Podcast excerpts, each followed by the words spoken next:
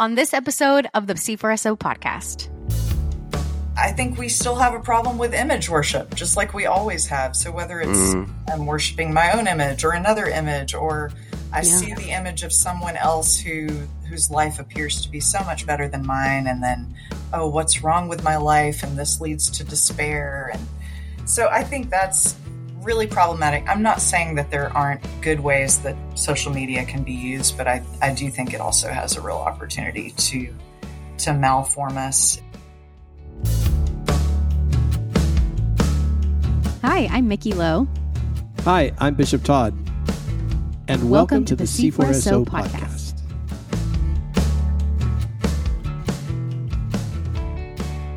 Mickey, we're back with episode two of the C4SO podcast this year on ordinary time. And I'm yes. looking out my window and then I'm looking at you on the screen and I'm finding another reason to be totally jealous of you and Travis. I mean, there's so much to admire about you guys, but I'm looking out at like four degree weather and snow and I'm yeah. thinking of you in Tampa can't relate at all. It is nice and, and 53 degrees over here. I know we talk about this a lot, but it is so interesting to see our settings and the folks that we interview and see what the weather is like where they're at. I feel like I had a great treat today uh, listening to two ladies, you and Amanda Goin Burgess, yes. who's pastor of community care at Christ Church Overland Park in Kansas. I just thought it was so great as you guys as practitioners uh, working on discipleship in a local church setting, I thought there were a lot of good insights in this episode.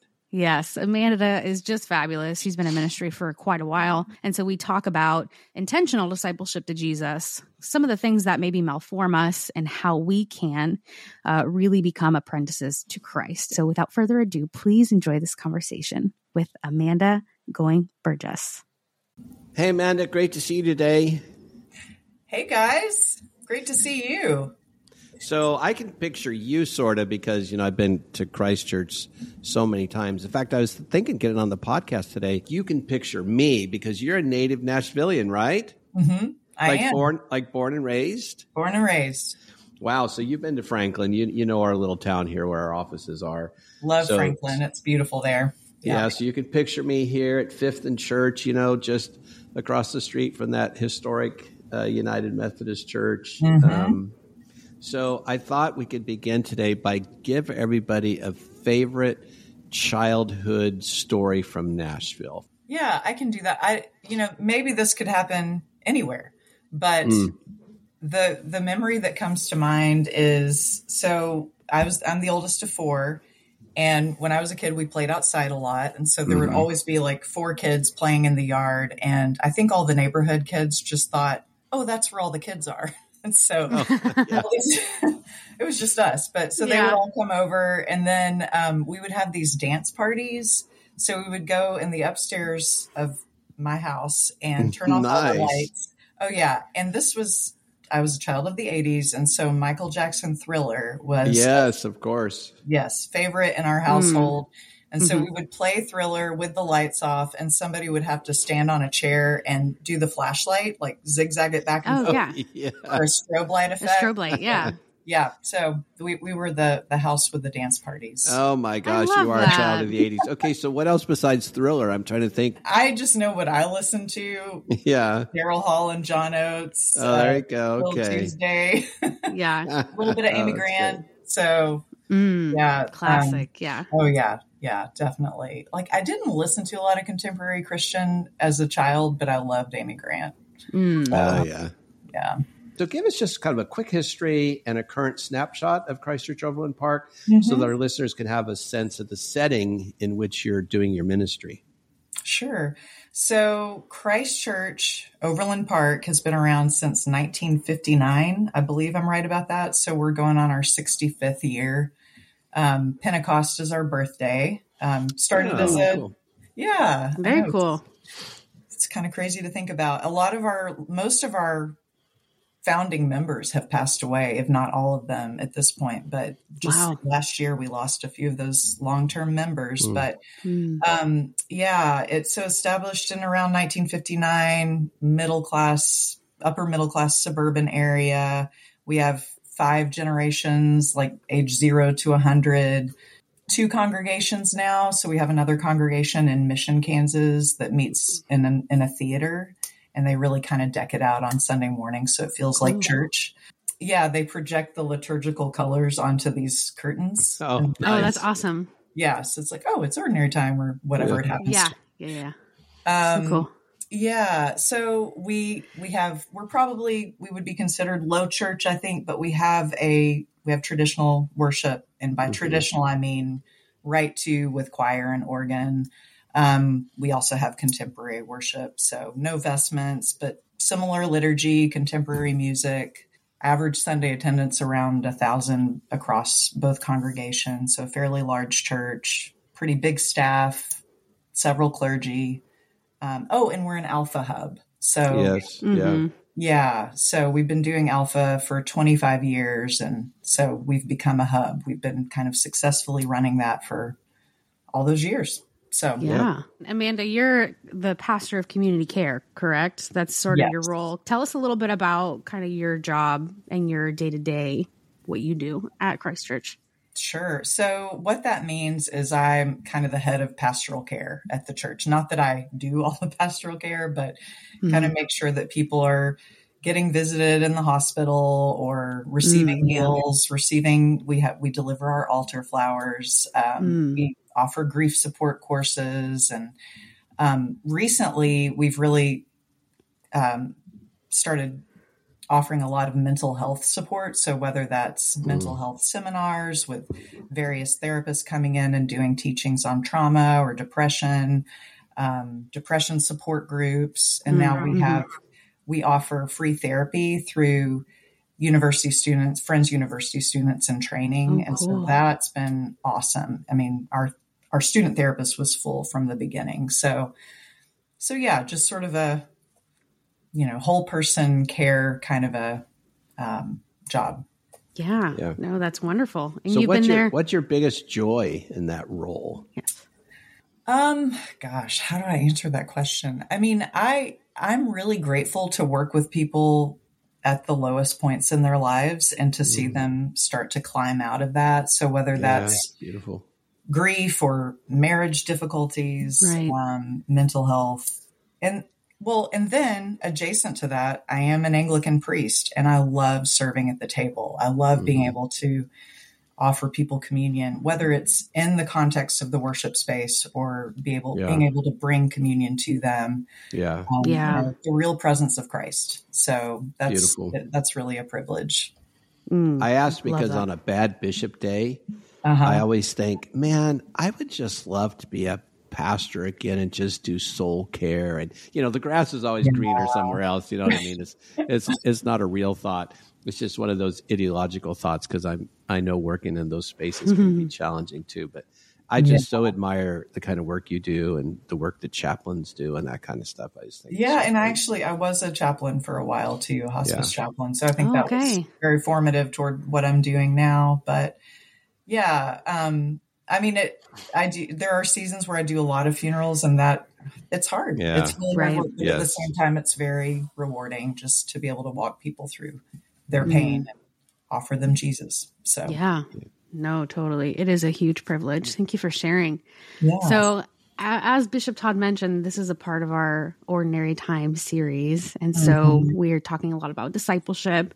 And in your role, you do a lot of discipleship, right? Like you are constantly meeting with people, meeting them where they're at. Mm-hmm. And so, kind of mm-hmm. based off of your experience in ministry and the work that you do, the leading assumption, and maybe one of the biggest challenges in the American church, is that you can be a Christian but not a disciple. I think sometimes we have a mm-hmm. hard time uh, kind of drilling down on what it actually means to be a disciple. So, tell us kind of how you see this playing out in your current context. How do you see this playing out in Kansas City? And then you know, how do you and Christ Church, how do you cast a vision for the importance of discipleship to Jesus? Mm-hmm. Yeah, when I think about that, being a Christian but not being a disciple, I mean, I just, gosh, is it sustainable? I don't think it is. But right.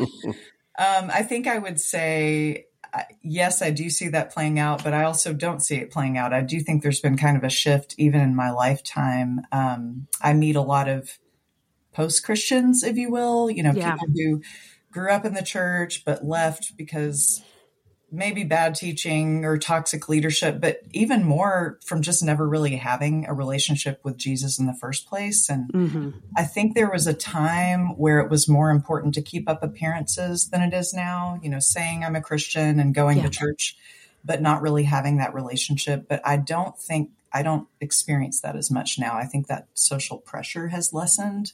Right. Um, and I even, I talk to a lot of parents of, you know, maybe late boomer to Gen X parents who are very concerned for their kids not having a moral compass or hmm um, not having maybe they have a faith but it's not a christian faith and Yeah.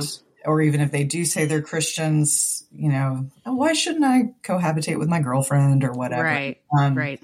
So not to sound like a fuddy-duddy but that's i do i hear that a lot um, and i'm hearing agnostic i think more than than Christian. So I think it's kind of both and I, I definitely see that there are people who would say they're Christians who aren't really living a life of following Jesus, but there there are quite a few who I think are walking away from that and don't really feel Mm. pressure to say otherwise. So on the other hand, I think this is the good news. Something I see, I'm seeing at Christ Church is um, we have a lot of visitors and new members who are really longing for something ancient, something historical, something that's kind of has staying power. hmm Um, Yeah. They're longing for, you know, I, I want to know church history. I want to know yeah. teach me the Bible. I want to know theology. And um, so it's kind of both and it's, it's almost like you're either all in or you're all out, if that makes sense. Yeah. With some in between. Um, but that, that's very encouraging for me to see people longing for, for something that's rooted, you know, something, especially folks kind of coming out of a more non-denominational tra- tradition that are looking for something that's deeper than Anglicanism, even you know, just Mm. something that's that's historical and um, has a foundation. Yeah. So That's so um, good. Yeah, I mean, and just to say one more thing about that, I think I think the lockdown allowed people to get reflective, you know, and so oh, yeah. Yeah. I I think what I'm seeing at least is either people have left the church altogether or or they want to put roots down even more in their current community or they discovered that the church environment they were part of was toxic and so they started looking for something different. I think it's so interesting that you're saying these things because I, I do feel like even here in Tampa we see a very similar trend. Um, the the the cultural Christianity thing has very much faded.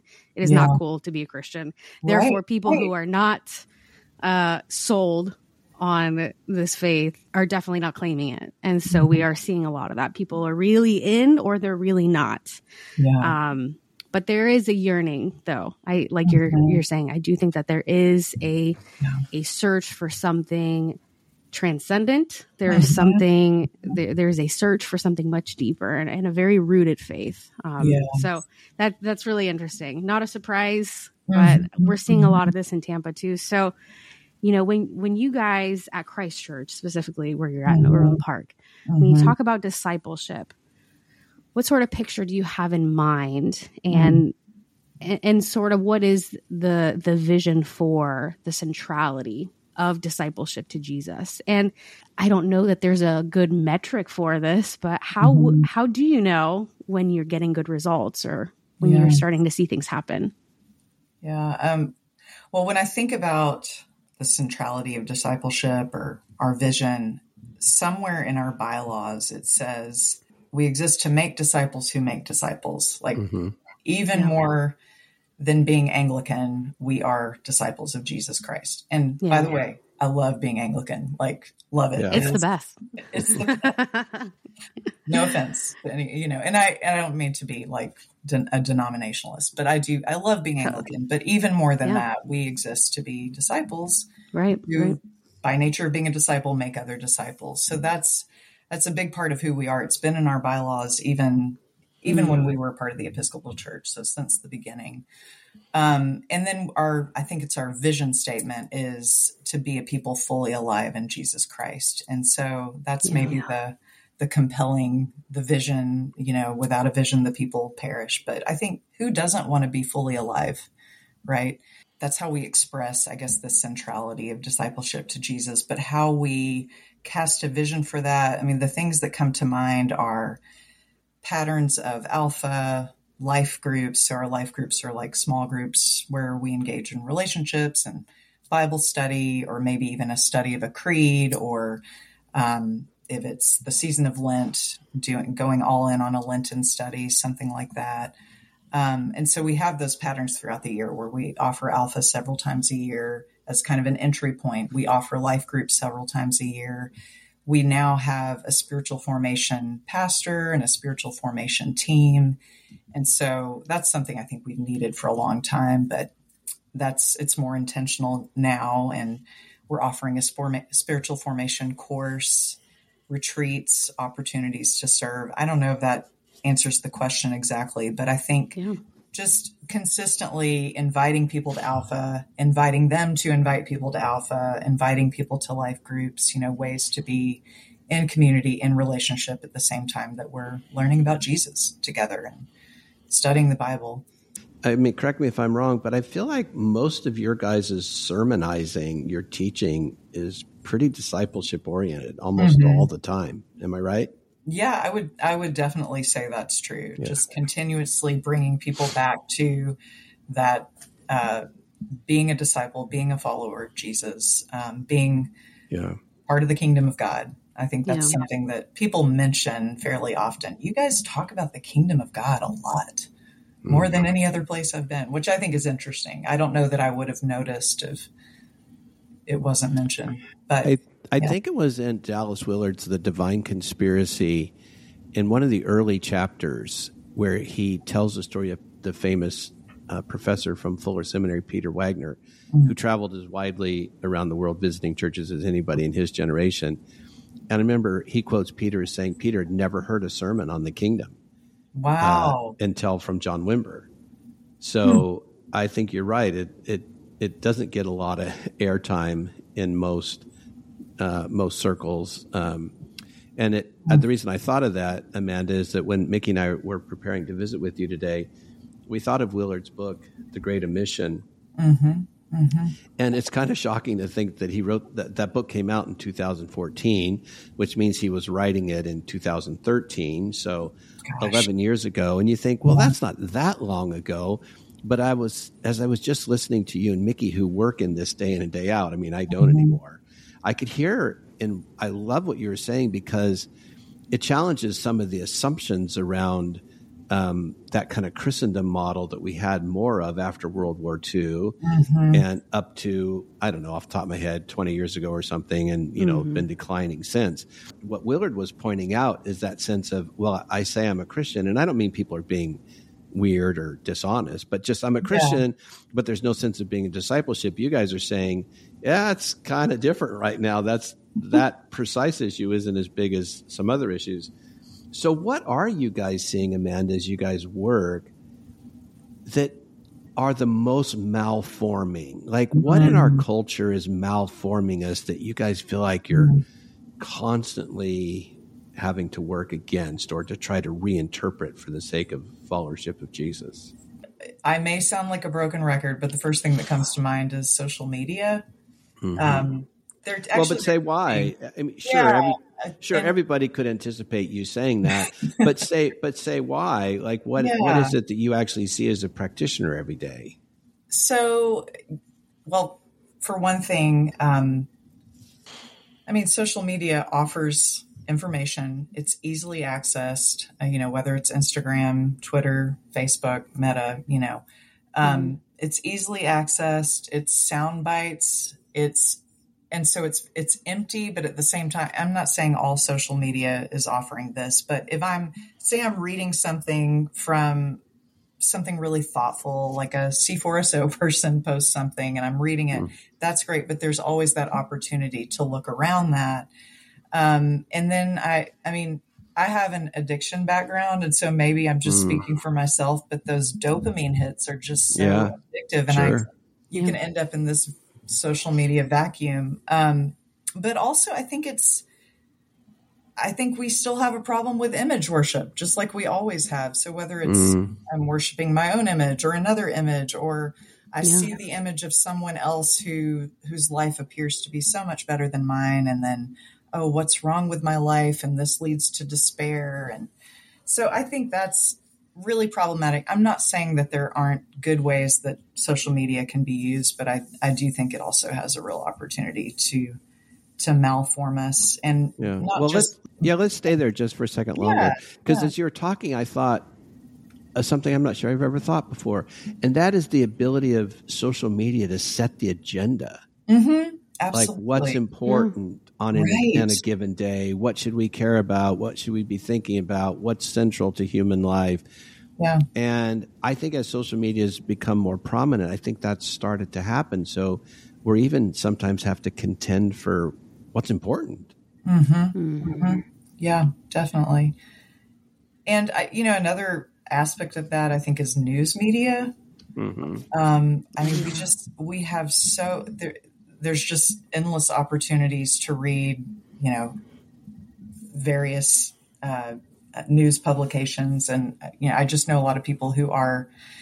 How do I want to talk about this? I guess discipled by that, if you will. You know, mm-hmm. just consuming yeah. massive amounts of news totally. and politics are conflated with Christianity and yep this is really difficult as pastors and you know i'm sure for you guys too well yeah. you are pastors but you know what i mean but as, as preachers and as teachers to not sound political even though you are being political i mean that's just kind of part of it but um, i think people read into what they're hearing us say because of what they're being formed by in the news yeah. so whether yeah. it's conspiracy theories or just you know spending too much time with one version of the news so that i think is very problematic and at the same time um, the way that news increases anxiety because of news about disasters yeah. right fear and of course that can if you don't have a good foundation in the first place in terms of discipleship to jesus this can cause you to question god and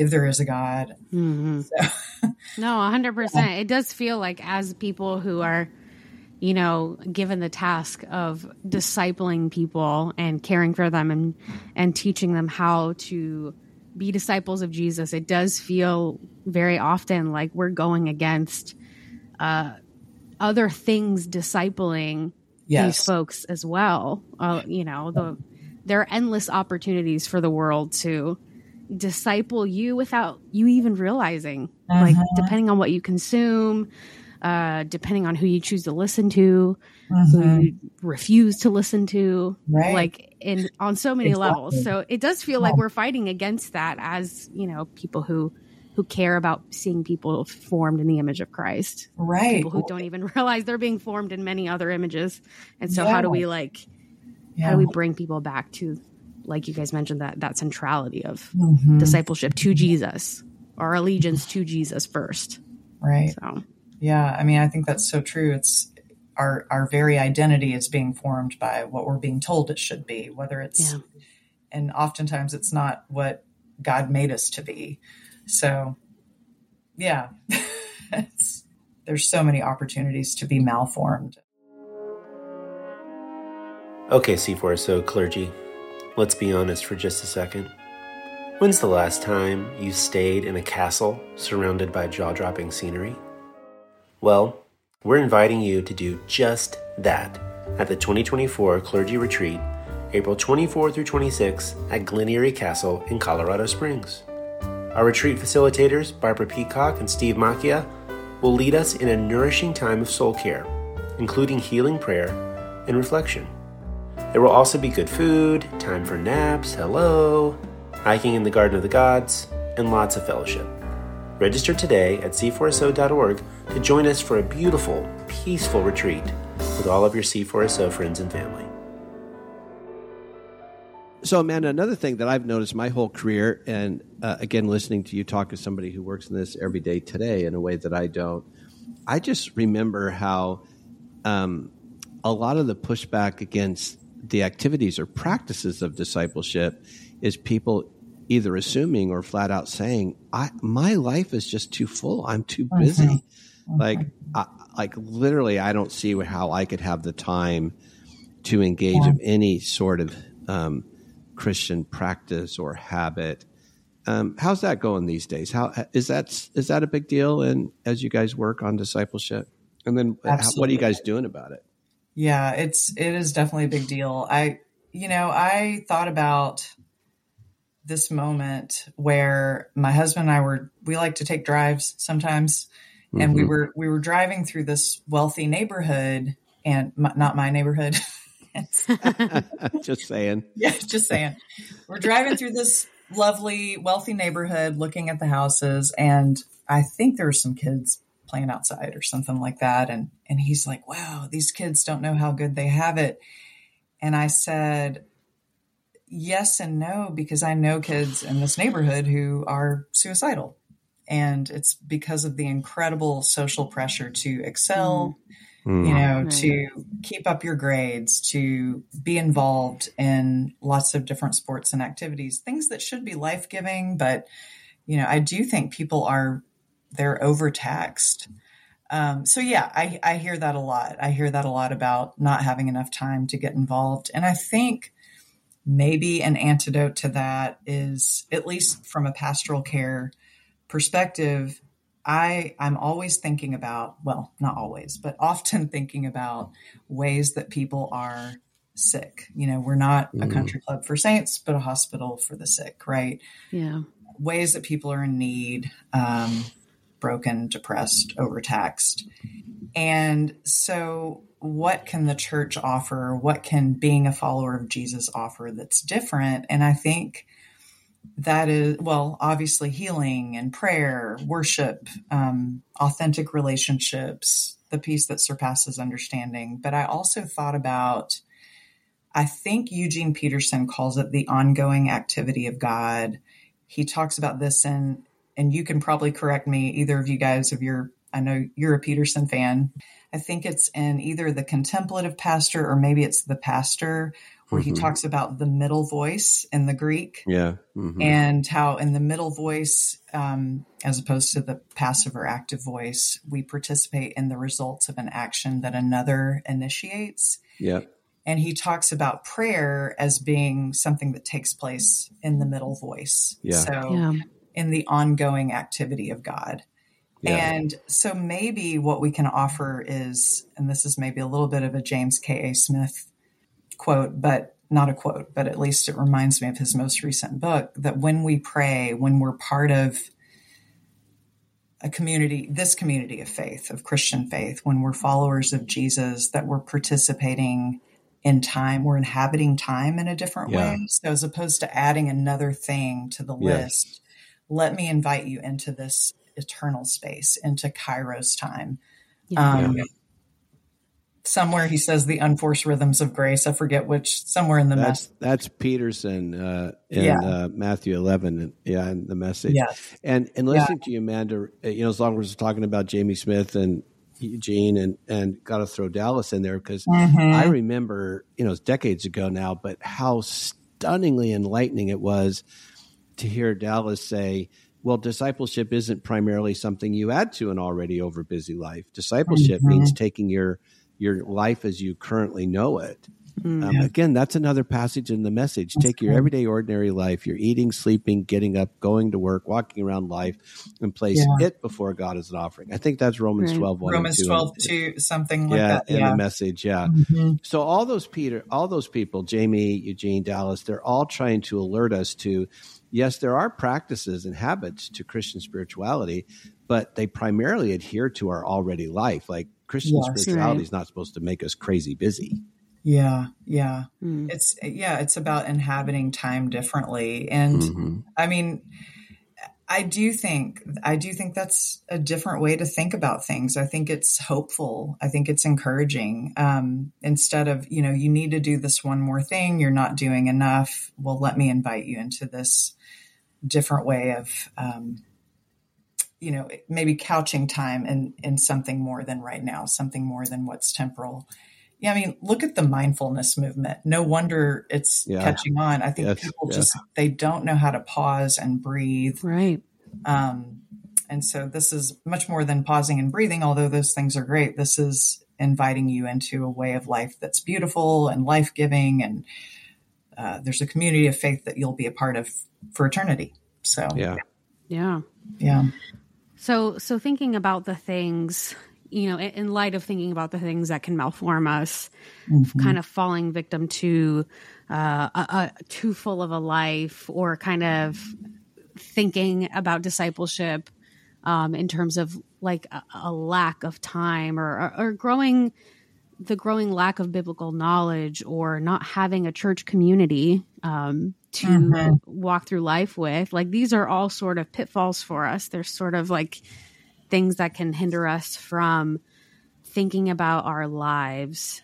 You know, as you and Bishop Todd were mentioning, not adding discipleship as an extra thing for us to do, but how do we take our already formed lives and bringing them before the Lord and saying, okay, this is this is for you.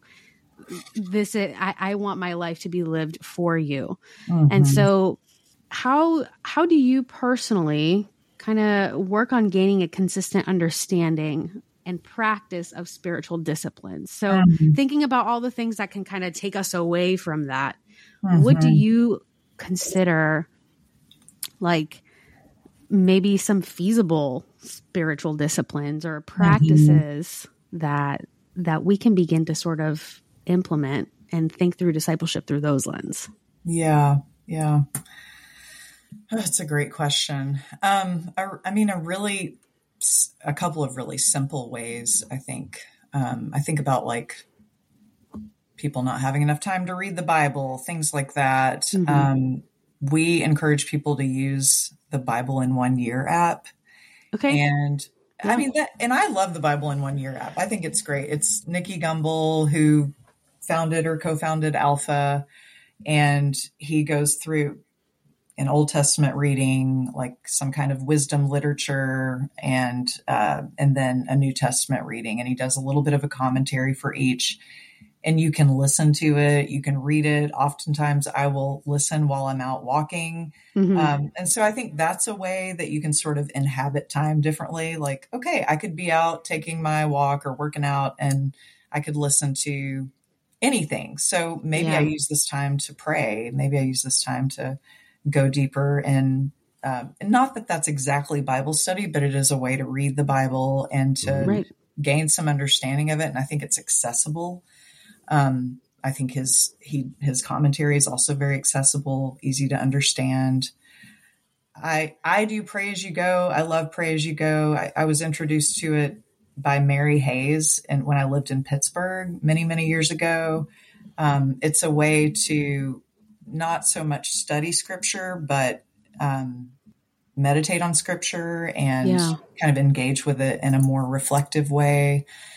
And that's another thing you can listen to. so, you know, yeah. while you're sort of going about your day, um, you know, w- life groups, I think being a part of a small group or a life group is so important because it's one thing to study the Bible on our own, but it's another to study it in community and hear those right. different perspectives and experiences with people that you're you know coming to feel accepted by and loved by and um, yeah. where you feel comfortable to kind of ask hard questions out loud. Personally it's really important for me and i know this isn't necessarily doable for everybody but going on retreat quarterly even if it's a day you know just yeah. go get out in nature and just get your journal and your bible and be with the lord. Um, just that time to pause and Sabbath, you know, to reflect mm-hmm. on what God has been doing, maybe where He's meeting you now and where He might be leading you. You know, I, as I picture you doing your work, as you said, it's kind of part normal pastoral work in a church, part kind of almost chaplaincy. When you're working with people in the difficult moments of their life, what are you finding these days, if anything, that um, would be a bit of a pattern maybe for an impetus or motivation for people who are taking that first step in discipleship and coming to Jesus? Like, like what are you guys mm-hmm. learning on Alpha about uh, anything about what's kind of triggering the exploration of faith for people these days? Yeah. Um, two things come to mind. one, just going back to that, we we long to be a people fully alive in God's kingdom, and I think, I think most people, if they hear the phrase "fully alive," that is compelling. Uh, so, yeah. what does it mean? How do I how do I get there? I think I think that just having that kind of compelling vision, but also it's really simple, but invitation. Um, I think yeah. sometimes I think, at least I'll speak for myself, we assume people will let us know when they want to serve or when they want to get involved um, or become a part of something the church is offering. But in many cases, I think they they feel unsure or awkward, or they they don't really even know that they want to be involved. But there's something so powerful about just saying, "Hey, do you want to be involved in?" student ministry or um, lay Eucharistic ministry? Do you want to be involved in, you know, in life groups? That invitation can be such a game changer. And I think I don't like the word should, but mm-hmm. we should never minimize those roles because that invitation yeah. oftentimes can be the beginning of a call on a person's yeah. life. I mean, it is a call, really, right? Mm-hmm. I'm calling you to follow Jesus in this way. Um, I just know for me, I was invited in the early aughts, you know, to serve as a as a volunteer youth minister at St. Bartholomew's Episcopal Church. And if that didn't happen, I wouldn't be where I am mm, now. Yeah. So, you know, that was yeah. kind of the beginning of the crank started to turn and I started to think about I think I want to do this for the rest of my life. I want to serve. I want to be in ministry and yeah. so yeah. yeah, I mean that I think invitation is huge because it it gives people a sense of belonging, it gives them a mm-hmm. sense of purpose of of being part of that again that ongoing activity of God. So that's yeah, so good. I, have been reading yeah. um, a book. I, I, think I have this right called "The Great Dechurching." Uh, mm. It's only been out mm-hmm. a couple of months, and I'm not going to get this because um, I didn't prepare for this statistic, so I'm not going to get this exactly right but it's one of the groups that the authors describe. And I think it's like the sort of plain evangelical dechurched, meaning they didn't have any major hurt or something. They just kind of wandered away from church over time or COVID. They never came back after COVID. Yeah. But literally 100% of those people are open to an invitation to come back to church. Not 98, not 99. Crazy. The authors found 100%. And even of the people who are de-churched for more seriously yeah. harmful reasons, yeah. large majorities of them are open. So I think that's so great, Amanda, to connect that mm-hmm. little invitation you got as a person, probably in your early 20s or something, mm-hmm.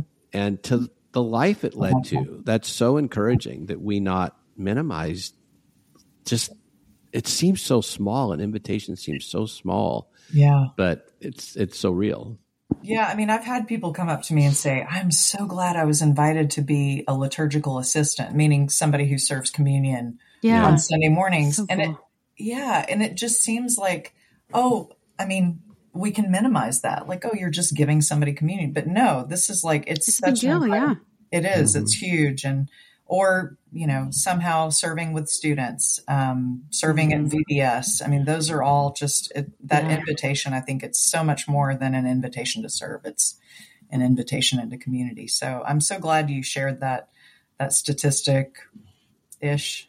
Mm-hmm. yeah. Yeah. Uh, you can find it. Yeah yeah definitely. I, I believe that. I mean that's just totally my gut. That's just you know my intuitive experience but i think it's i do think it's true so.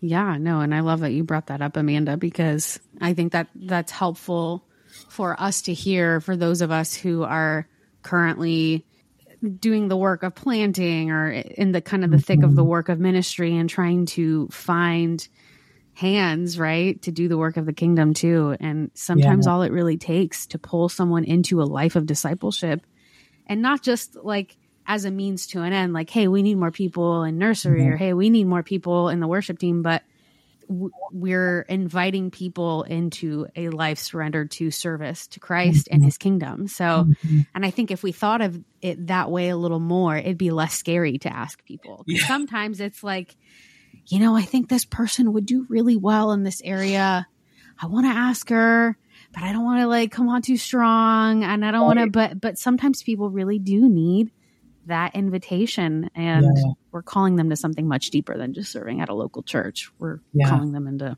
so that's a really good thing to bring up. And it's a yeah, good reminder. You're absolutely right. It is scary. It is, you know, I don't want to come off as sounding like, oh, I just, I just want you to help me. Right, right, mm-hmm. right. But it's so much more. Cares out, you know. But yeah, yes, absolutely. Yeah. No, so. that's so good. So, Amanda, to kind of wrap up our time together, Bishop Todd and I were wondering if you could tell us sort of an encouraging story about life change, someone who began to take followership of Jesus seriously. Well, I mean, there are there are many, but the one that that comes to mind is a fairly recent one. Thinking about Alpha again, so a young woman started attending our church a couple of years back, and um, she was invited to Alpha, and you know that's there's that invitation again, and she came, and yeah. while she was there, she felt so. What Alpha does is it offers a space for people to ask any question at all about faith, about life, and about God, and so she took full advantage of that, asked the hard questions, and eventually the light bulb came on for her and she fell in love with Jesus. Wow. And she um she was engaged to be married but had not been baptized and so we started talking and by the way i want to give beth dixon our alpha person full credit i mean she really spent awesome. so much time with her but she she wanted to get baptized um, but she wanted to do it at the right time. She was also engaged to be married. So there was the whole issue of, well, if we do the marriage, we really need you to be baptized, but we don't, you know, our encouragement to her was don't just get baptized so that you can get married. like, mm-hmm. you know, take the time to, to decide that this is really what you want. And this is, yeah. you know, this is the time you want to do it. And it's your choice. And it's part of entering into, um, you know, life of following Jesus. Yeah. And so she decided to get baptized. And so I just want to say, I mm-hmm. love infant baptisms. They're great, but there's something that's just so miraculous about an adult baptism. Sure. They choose it. Yeah. And she and she did full immersion, which was awesome. Nice. Beth Beth got to baptize her. I got to anoint her. And so you Aww. had three women, three followers of Jesus, you know, the waters of baptism, heaven's torn. it was just beautiful. Awesome. And we were all we were all just choked up. And then of course being able to give her her first communion. Yeah. Was just awesome and her fiance was there and i mean it was all i could do to just get the words out we were all very moved and yeah um, and it was just such an incredible experience of the real presence of christ kind of going mm. back to that um, and uh, healing and grace. And I just think, you know, as as um, as clergy, we have this incredible gift of being able to administer the sacraments. I mean, it, it really is one of the greatest gifts and privileges of yeah. my life to share in the real presence of Christ with somebody else. Um, so, love a, it. Just to go back I, to the ongoing activity of God, you know. Right, right. Um, I think we can all hear the the joy in your tone of voice as you tell this story. So, just as we wrap up, like say a bit more like what what was the impact on you of that story and yeah. and how might you turn that into a word of encouragement for your colleagues that are listening today? I think what I would just say is, you know, we get to do this. We get to be a part of um, you know, there's there are times that we talk about the Holy Spirit was really present there, or I don't know, the Father was really present there. But there's something about communion, about the sacraments that the real presence of Christ is, it's a very, at least for me, it's a very different kind of way of experiencing the Lord um, in this very relational way, in this very gracious way.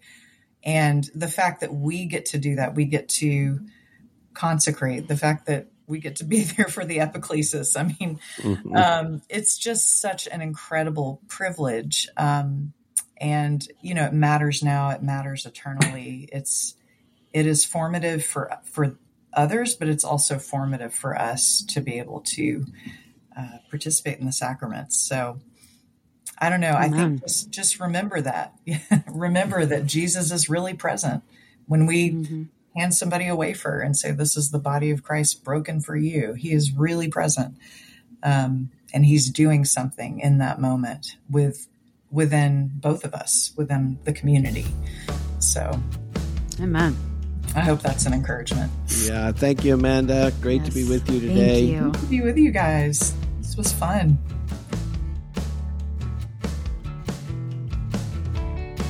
Thanks so much for tuning in to the C4SO podcast. If you like what you heard, please feel free to share this episode and subscribe and leave a review. It helps us to get the word out. Thanks.